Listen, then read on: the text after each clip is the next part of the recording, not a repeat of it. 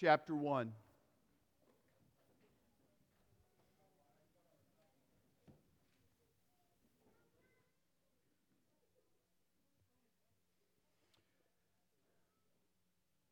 Back in the day, um, my first year of summer of in between my freshman and sophomore year of college, uh, I worked at Camp Manitoqua, and one of the vibrant songs that I remember uh, that we were taught was by a woman by the name of Sue Krentz. And Sue Krentz uh, was the day camp coordinator. And Sue has like a really big personality, big personality, and she had a guitar. And we would every morning gather around in the day camp shelter, and we would, she taught them a song called King Jesus is All. And when we would sing King Jesus is All, the goal was to be louder than the counselors. And uh, so Sue would say, sing something, then the kids would sing it back, and so it's kind of this echo back and forth. And the lyrics are King Jesus is all, King Jesus is all, my all in all, my all in all. I know he'll answer. I know he'll answer. When walking by my side, I'm satisfied. I'm satisfied. King Jesus is all. So the kids would. The goal was to be louder than um, than Sue, but the lyrics. Not only was it fun and it was a competition, but the lyrics are key. King Jesus is all my all in all. I know he'll answer. I know he'll answer me when I call, walking by my side. But King Jesus is all. This morning, as we look at Ephesians chapter 1, we're going to be looking at whether or not Jesus is truly King and whether or not he is our all in all. So, would you stand for the reading of God's holy word as we look at Ephesians 1? Our focus is going to be on verses 7 through 8, but we will read all of Ephesians 1.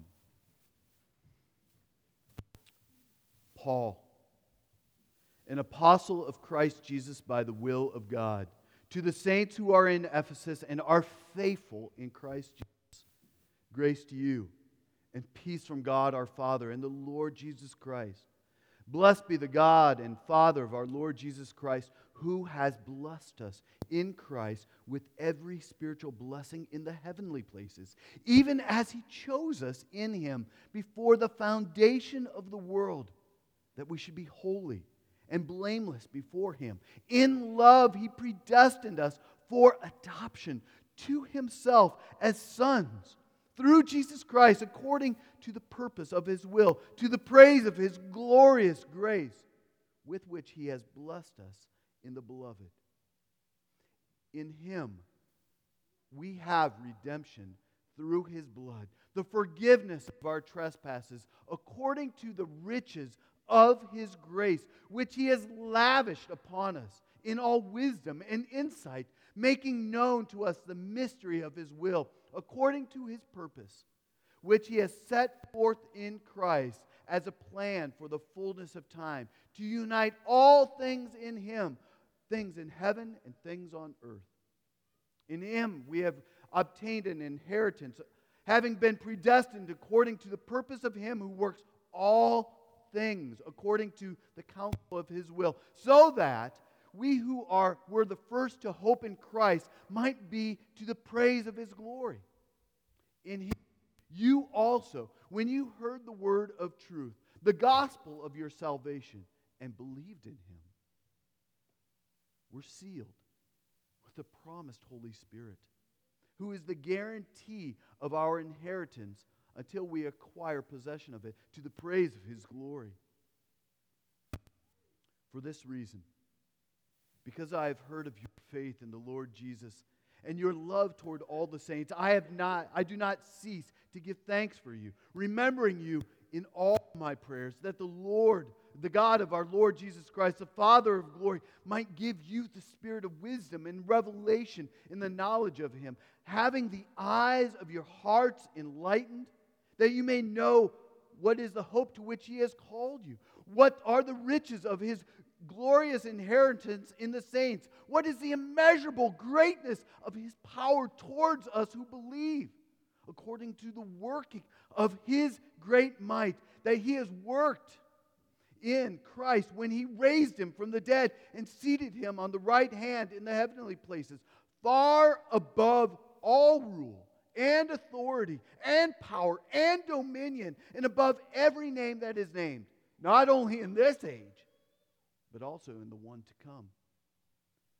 He put all things under his feet and gave him as head over things to the church, which is his body, the fullness of him who fills all in all. This is the word of the Lord. You may be seated.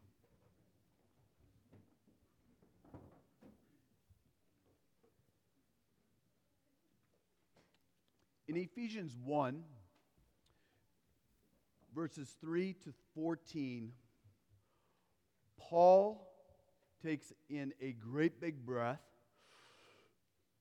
and he breathes out one long run on sentence. One long run on sentence in the Greek. And this idea of this one long run on sentence is that you, the church of God, have been blessed with every single spiritual blessing in Christ Jesus. Paul says, I don't want you to miss this, so I'm going to fill my lungs with all the air that I can, and I want you to hear in one long breath everything that you have in Christ Jesus. And you have it all. Before the foundations of the world, the church of God has been blessed by being chosen to be His. You are His. Soak that in. You are His. And because you are His, you have everything that you ever need. You have been blessed by being made blameless and holy in God's sight. In Christ Jesus, God blesses us by bringing us, these broken, messed up, ragamuffin people, these vagabonds, into his family. And we are made into his family by the beautiful act of adoption. And we are now sons and daughters of God. And who is our brother? Christ Jesus. So now, God, the King of the universe, is our Father. And in today's passage, verses 7 through 8, we learn two more blessings in addition to the ones that we have found. Listen again to verses 3 to 8.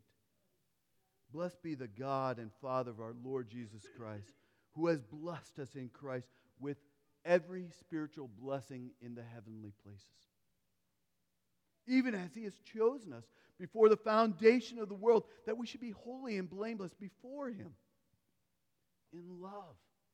He has predestined us for adoption as sons through Jesus Christ, according to the purpose of his will, to the praise of his glorious grace, with which he has blessed us in the beloved. Listen, in him, in him, we have redemption through his blood, the forgiveness of our our trespasses, our sins, according to the riches of his grace, which he has lavished, lavished upon us in all wisdom and insight. We have been blessed with redemption and forgiveness. The church of God is a redeemed and forgiven people. Paul's whole point in this, this one breath, long run on sentence is for us to actually contemplate, meditate, think hard about, let it infect our hearts about how blessed we truly are. I don't know about you, but it is easy 15 minutes after walking out of this place to forget about how blessed we are. The circumstances of our life very quickly become more dominant and right here in front of us. Is that not true? Or am I the only one? I walk out and I go, okay, now, so now back to reality. Okay, oh, I got work tomorrow. I've got a, a spouse. I got children. I got a job. I've got bills. I've got this reality. I've got dreams. I've got hopes. I want these desires. All these things kind of bombard me very quickly. And I forget that I have already every single blessing in Christ. I am richly blessed as a son of the King of the universe. And I forget that. And when we see and contemplate and remember these lavish blessings, there ought to be a stirring in our heart to the praise of His glorious grace. In light of, of all God is for us in Christ Jesus, we should be a people who are awestruck, awestruck, and overwhelmed by His amazing grace towards us. We should be set back on our heels going, You've got to be kidding me. You've got to be kidding me. He has done what for me? Every morning, His mercies are new. And I just go, You've got to be kidding me. I am awestruck by what God has done for me. He did what? We shouldn't be going, I know. And I'm not surprised. Look at me. We should be awestruck, just baffled that God in Christ has adopted me. If, if we're honest, we don't always feel that way, right? We, we struggle to feel blessed by God. We, we struggle to feel the desire to really worship Him with our all. In regards to God's grace towards us, we're thankful, right? We're, we're glad that there's not this amazement or astonishment at what Jesus has done for us. And we've got to ask ourselves, why is that? Why am I not awestruck? Why am I not astonished? Why am I not amazed? Why am, not, why am I not blown away? Why am I, I not thrown to my knees in worship? Why am not, I not fill in the blank? What is going on in the heart of Paul that I am not amazed? I think the main reason why this is, is because we do not understand the depth of our sin. We haven't truly realized the extent of our rebellion and our deadness that we were when God called us and raised us to life. We, we don't think that we're that sinful. We don't think of ourselves, and we, we don't think that I'm, I'm really not that bad in comparison to the people around me. Have you seen them? Have you watched the news? Do you know my neighbors? Do you know my family? I am not that bad. Sure, we've got some flaws, right? That's kind of the word. I've got personality quirks. I've got flaws and I've got some sin issues like everybody else.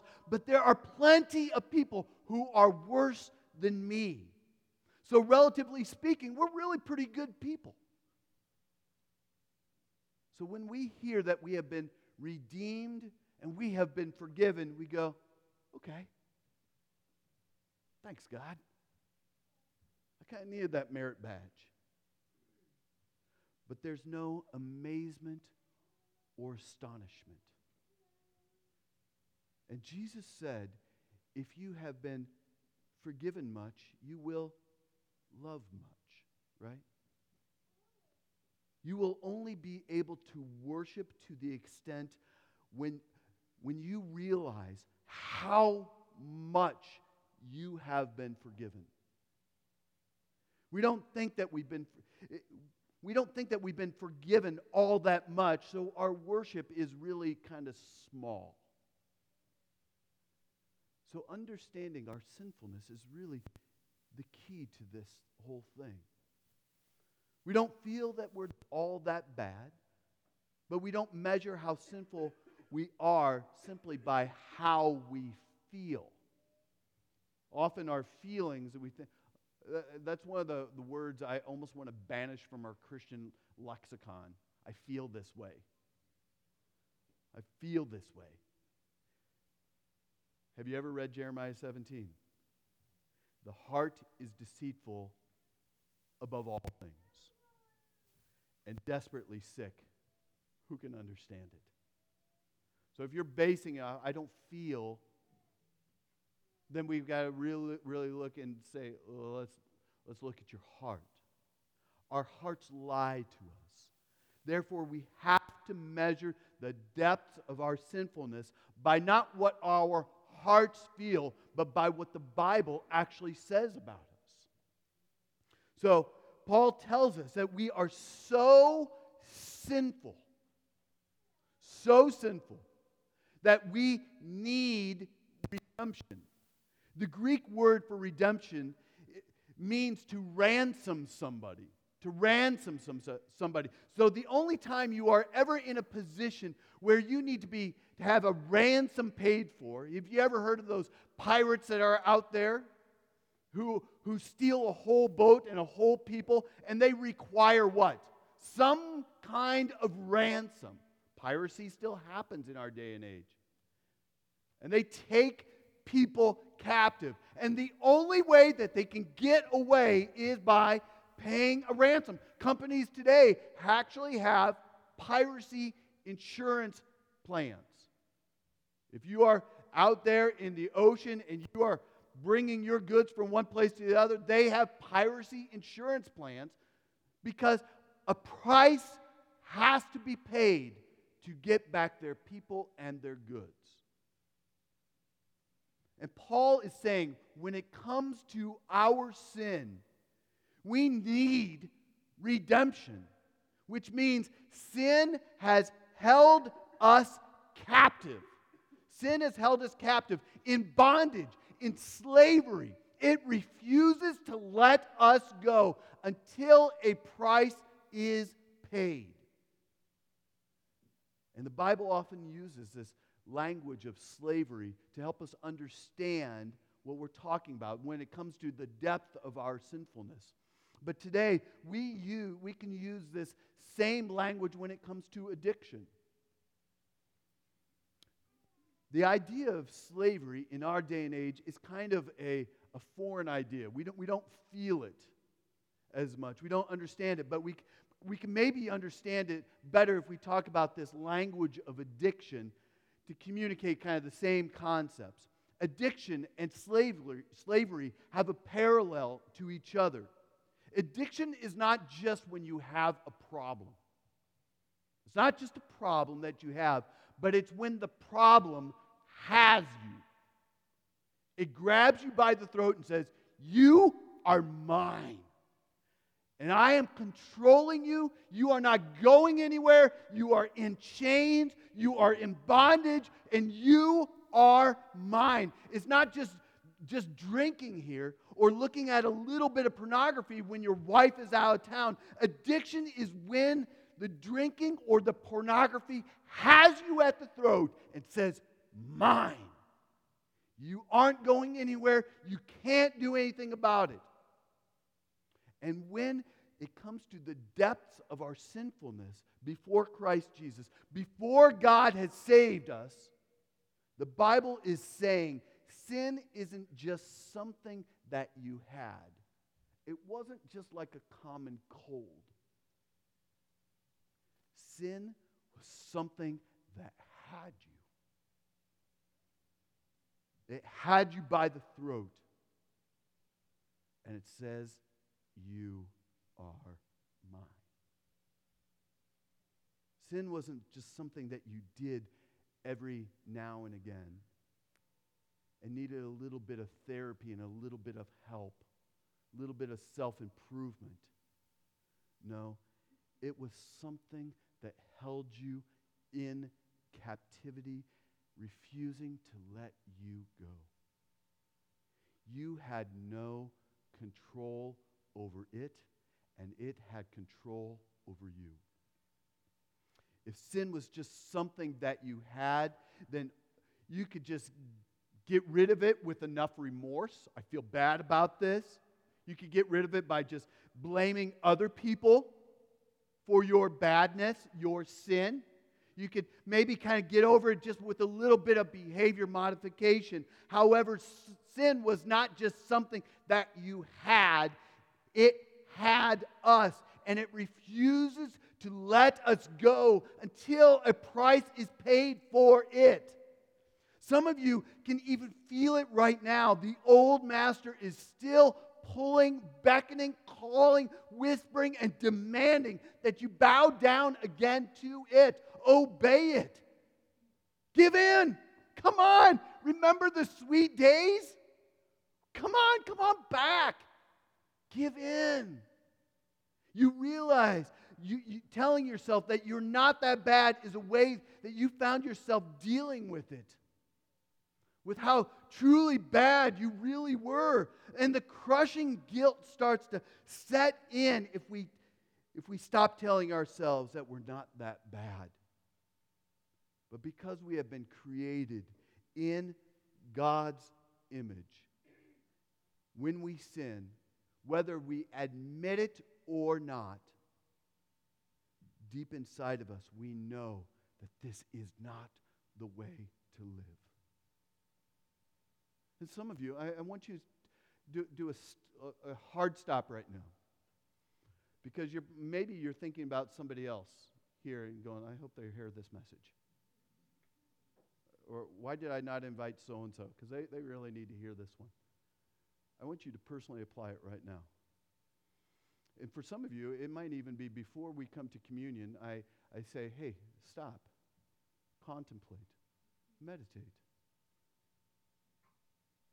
Is there sin that repetitively has dominion over your life? You constantly are finding yourself in this area. The old master is calling and saying, Stay here. Sweet. That's the sin we're talking about right now. That is a thing that you need to be concentrating in this moment. Here are some ways that we, we try to deal with the guilt of that sin and see if it applies to you. You deny it altogether. You deny it altogether, saying there's no such thing as sin. This really isn't a sin in the first place. This really is, there's no such thing. Or maybe you do this you blame somebody else for this sin because it, it really is their, their fault. Kind of a little bit of blame shifting. We're pretty good about that, right? I'm rubber, you're glue. Whatever you say or do bounces off me and sticks to you. It's not my, it's not my issue. I'm not in sin. No, no, no. It's your fault. Or maybe you can excuse it. Uh, maybe there's some extenuating circumstances. You don't realize what I've gone through. So there's kind of some excuse. Or maybe I'm lonely, or I, I need this, or I feel this, I'm called to this, so I'm going to do this. And but you, do you understand my circumstances right now? It, it's an excuse to get away with stuff. Or maybe you can diminish it, saying that it's not that big of a deal. It's not hurting anybody. And people have, the reality is, people have done far worse. So we diminish sin. Or maybe this is another way you, you deal with it you can hide it. And we hide it hoping that nobody ever, ever notices it. And you just pray to God, I don't want to get caught. Or maybe this is another way of dealing with your sin. You, you punish yourself, you feel really bad for it, and you pay your own penance. The guilt, you heap guilt upon yourself. Or maybe you, you try to earn yourself out of it you do a bunch of really good things, hoping to pay God back for the things that you've done. Listen, God, here's the deal. I'm so sorry. I will do this. I will do that. I'll, I'll, I'll do all these great things for you. But it's exhausting. All these things are exhausting. You're trying to hide it. You're diminishing the excuse making. All these things, your extra, extra work, it is exhausting. And we've all, in one time or another, tried to do these things. And it's exhausting because we are trying to be our own redeemer and pay our own ransom. And sin says, not good enough, flawed, broken. Ephesians 1 17, 7 says, In him we have redemption through his blood. In who? Him we have redemption.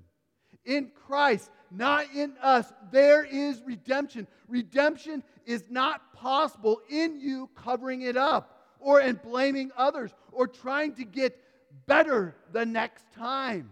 In fact, redemption can't be found in you at all. Not in you at all. Redemption can only be found in Christ Jesus through his blood in what he has done. Jesus' blood, Jesus' life was the ransom paid for your redemption. Nothing less than the blood of Jesus will set the captives free. So, how do we deal with the depths of our sinfulness? Well, in all kinds of ways that at the end of the day will fail us and exhaust us because we're making ourselves out to be the Redeemer. There's, there is another way, friends. And the Bible tells us it's this way you're forgiven. In Him we have redemption through His blood, which is what? The forgiveness of our trespasses. Forgiveness is another way that we can realize the depth of our, of our sinfulness. Martyn Lloyd-Jones, a great British pastor and theologian, once said that the problem of forgiveness was the greatest problem that God ever faced. And think about it. Think of some of the greatest problems that God faced in human history. There was darkness. So, what did God do? He spoke, and there was light. Simple solution. Spoke, boom. There it is.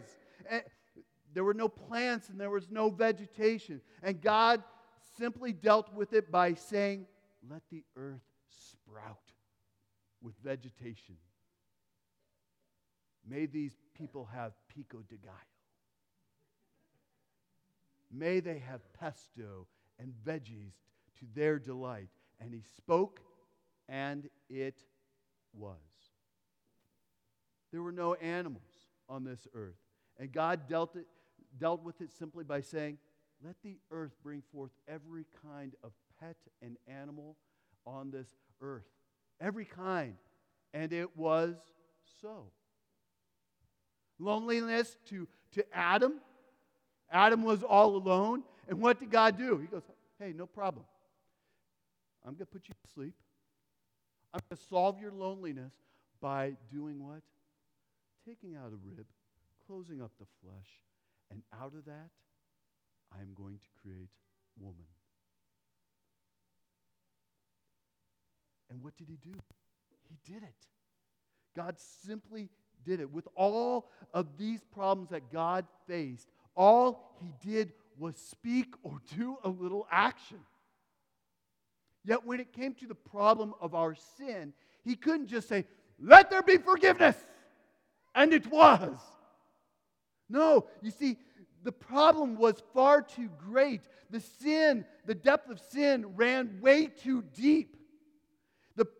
So God had to do the unthinkable, the unimaginable, and he had to tell his own son that the problem was so big that the ransom had to be so great that he had to go to the cross and die.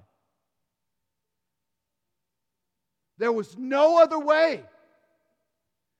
The cross of Christ, the blood of Jesus, was the only possible solution. It shows the depth of our problem.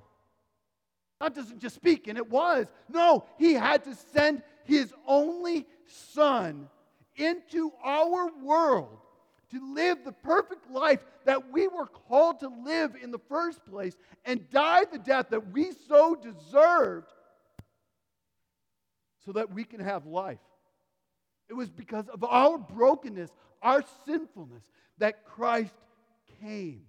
It shows the greatness of the solution. The greatness of the solution shows the greatness of the problem. So, both our need for redemption and forgiveness serve to show the depth of our sinfulness. But when you see the lengths to which God goes, how Jesus had to voluntarily, voluntarily be tormented and killed, all because sin was so great of a problem that it couldn't be just solved with a let it be, we might, we might ask why God even went through it all. Why didn't God just go, let's start from scratch? It's good for us to be for, for us and we benefit from it. But why did why did he do it? It cost him so much. Back to Ephesians 1 7. In him we have redemption through his blood, the forgiveness of our trespasses, according to what?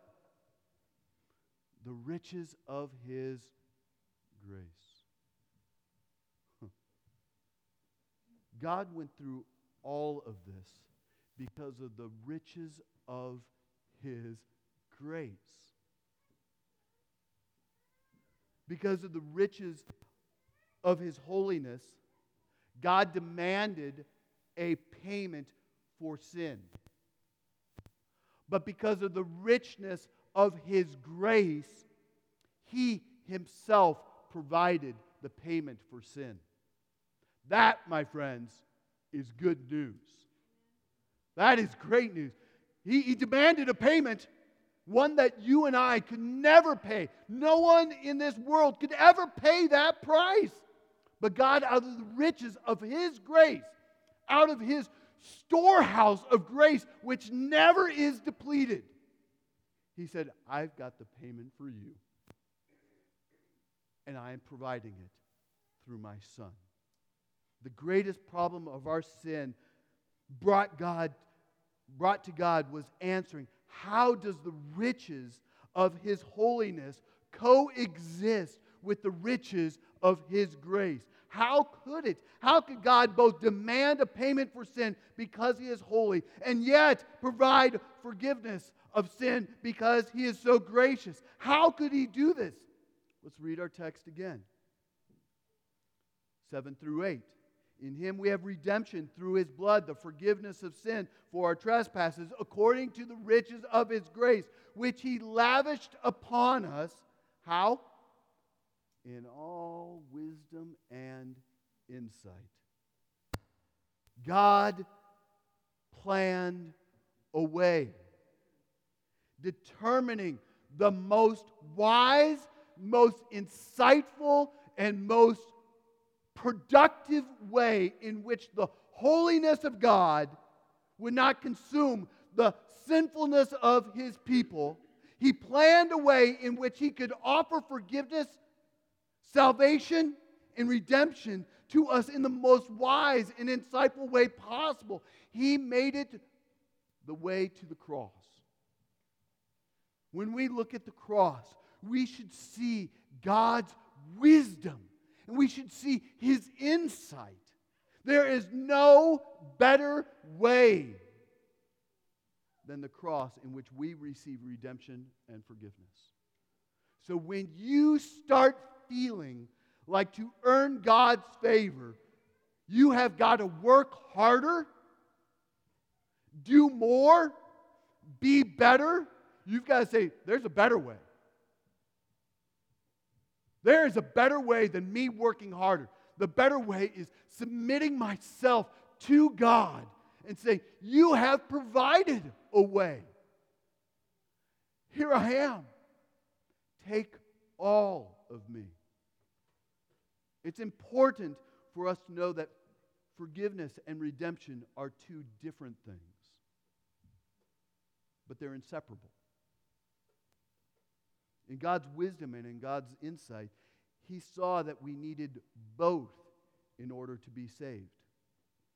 And Paul puts them right next to each other, right? In Him we have redemption through His blood, the forgiveness of our trespasses, all in one breath, all in one great big long sentence. And yet, in the depth of our sinfulness, we desperately need to separate the two of them. We need forgiveness. And we want forgiveness, but not the redemption. You, you have sin in your life that's making you miserable. Anybody? You got sin in your life that's making you, you miserable, and you're going, man, this really sucks. This is really painful. This is impairing. This is hurting my relationships. All these things are affecting me. But you're, you're trying to find ways to deal with the guilt, and, and it's exhausting. You hear that God offers forgiveness for that sin, and you say, I want it. I'm all in. Forgiveness means that there's this lifting of guilt. You don't have to feel bad anymore. Redemption, though, friends, means that the ransom is paid for you. It's buying you out of the slavery of sin. But if you are bought, that means that you no longer belong to yourself. You don't belong to you. A price has been paid for you. In 1 Corinthians 6, it states that we have been bought with a price and we are not our own. Heidelberg Catechism. In the Reformed tradition, it states it beautifully in its first question and answer. What is your only comfort in life and in death? It says this that I am not my own, but I belong. Body, my physical touching body, I belong body and soul, both in life and in death, to my faithful Savior, Jesus Christ. Why? Because he has faithfully paid for all my sins with his precious blood, and he has set me free from all the power of the, that right there. He has set me free from all the power of the devil. And he also preserves me in such a way that without the will of my heavenly Father, not a single hair falls from my head. Indeed, all things must work together for my salvation. Therefore, by His Holy Spirit, He also assures me of eternal life and makes me heartily, I love this, heartily willing and ready from now on to live for Him. If I were to say to God, say, say God was offering you forgiveness no matter what you have done. No matter what you have done. Heart leap. Is there, a, oh, thank you, Jesus, thank God. That, that, that makes me excited and glad. But if I tell you that at the cross, God bought you and now He owns you, how do you feel? Is there a little pushback where you go, hands off? Hands off there. Many of us, many of us want forgiveness, but we don't want really, we really don't want redemption. Eh, you want to be freed from the guilt of sin, but you don't want to be told what to do. Uh uh-uh, uh, i am free. But don't you don't don't go meddling in my life now, God. Really? That's how many of us feel if we're if we're really honest. You don't like the idea of being owned, but you want your sins to be forgiven. You want to go to heaven, but you want to stay in control of your life. I am my own. I belong to myself, body and soul. Because really, Jesus freed me. And I belong to me now. I am the best captain of my life. So here's the reality either Jesus is king or he isn't. King Jesus is all. My all. And really? You, do you believe it? Either he is or he isn't. Either Jesus is king and has authority over, over uh, authority to forgive you, and but then he has the authority to tell you what to do, telling you to bow down, demanding everything from you, or he is not king and doesn't have the authority to give you your life the way that you want it. Quit wasting your time here. Either either way, you can't just pick and choose what he is. Either he is king or he isn't king. Make a decision.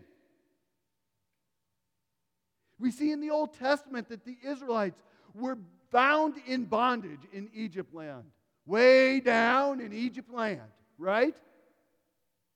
Tell old Pharaoh, let my people go. And oftentimes, the Old Testament is a picture, a physical picture of our spiritual reality. God was delivering the Israelites out of their physical slavery, showing us what our spiritual slavery is like. And He is delivering us out of Egypt land. God sent Moses to set them free from the tyranny of, of this slave master. And we, we all know the famous quote Moses told Pharaoh. He said, let my people go. Let them go. But that's not all that he said. That's not all that he said. If you're really biblical, you should know what else he said. God commanded Moses to say, Let my people go so that they may serve and worship me. So it's not just let them go, give them a free life now. They can restart everything. They kind of hit a reset button, and they, they can do it. They get a free, fresh, fresh slate. Everything's clean, hunky dory. No, let my people go so that they may serve and worship me. God wasn't saying just, just go and do whatever you want to do now, even though that's what we desperately want, right?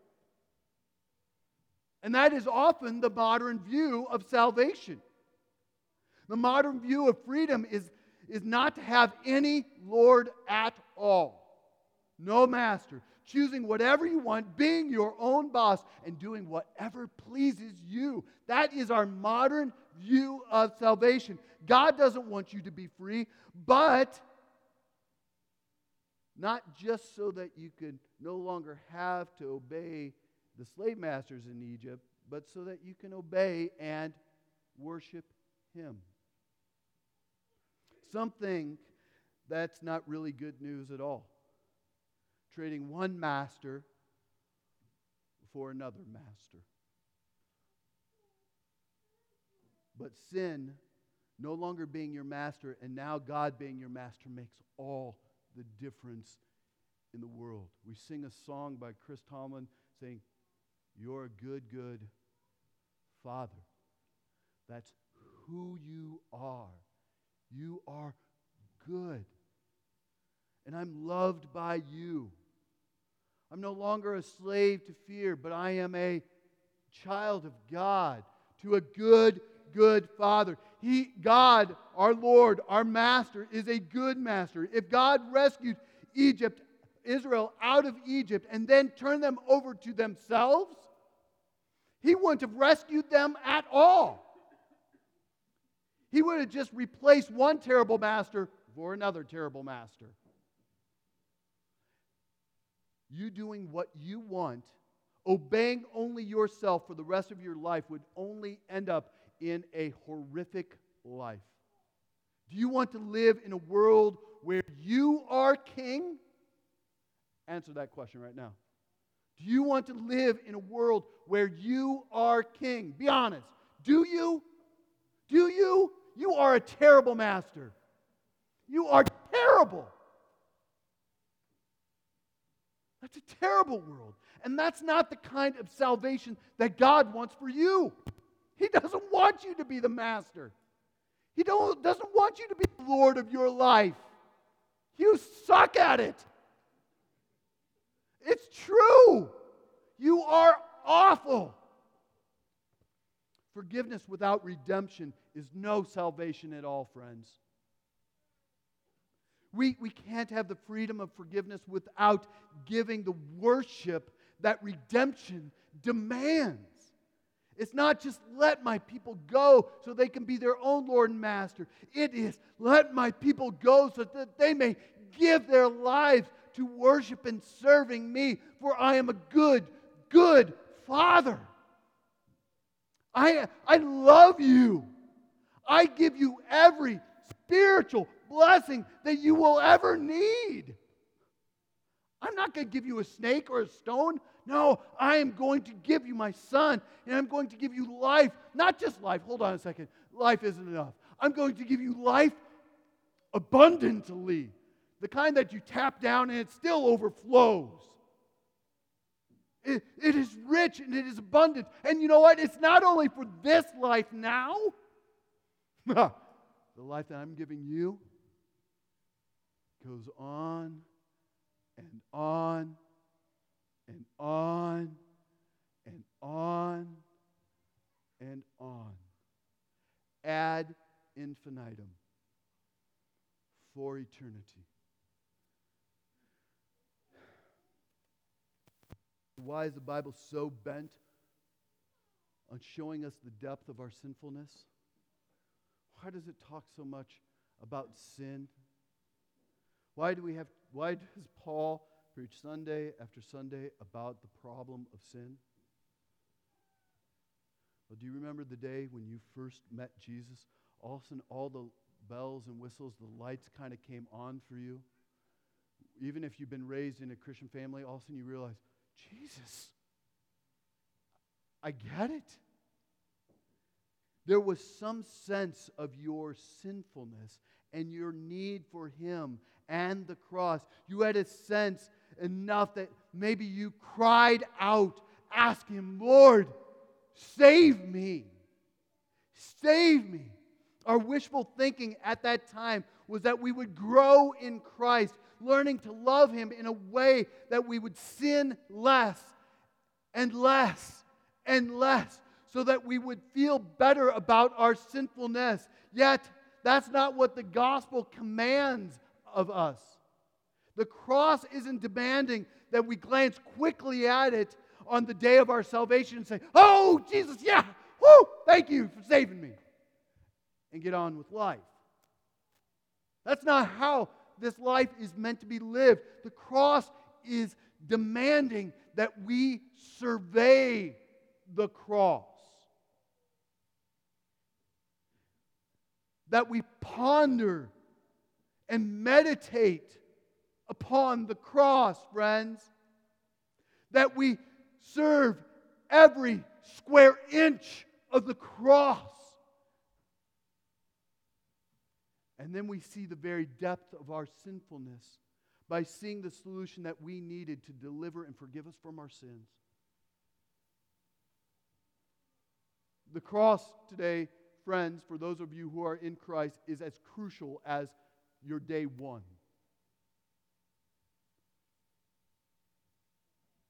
The cross of Christ is critical every day. And many of us want to skip the crucifixion and go right to the resurrection. But we have, have to first be condemned by the cross before we are saved by the cross. There was a necessity for the cross, and my problem necessitated that cross. And I need to be condemned by that cross before I can be saved by that cross.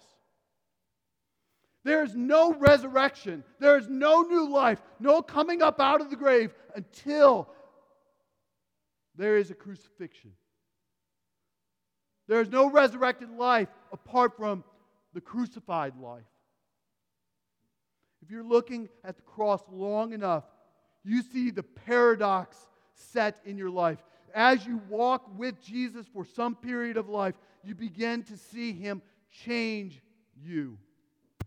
You will sin less, but you'll feel like a, more of a sinner than ever before because you see how perfect Jesus really is. Friends, it's true.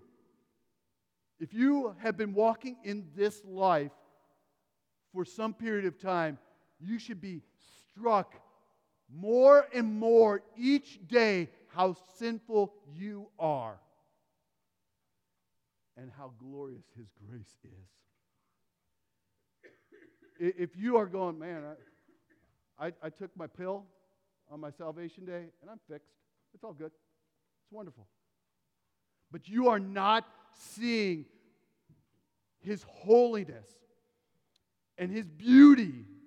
And you're not seeing it more and more profoundly and more brightly as you go through this life. Friends, you need to re examine the power of the cross and the magnitude of your sin.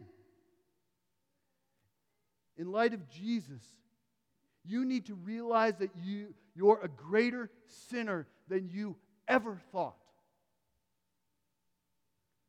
But you will see Jesus is a greater Savior than you ever, redeemed, uh, ever dreamed. We don't know the depth of our sinfulness. We, we really don't. We think we got a good grasp on what my problems are. We don't. But He knew. God knows the depth of your sinfulness, and yet He still went to the cross for us. You'll never see Him to be a great Savior if you don't see yourself to be a great sinner. So let's make our goal and our application this week and beyond to look at, look to the cross. Look to the cross. Look to the cross of Christ and walk with Jesus in such a way that 10 years from this day, 10 years from now, we will have a greater sense of our sinfulness than we do today. A greater sense of how broken I am. And then on our dying day, we will have the greatest sense of our sinfulness but we'll also have the greatest sense of Jesus and of God's glorious grace. Amen. Let's pray.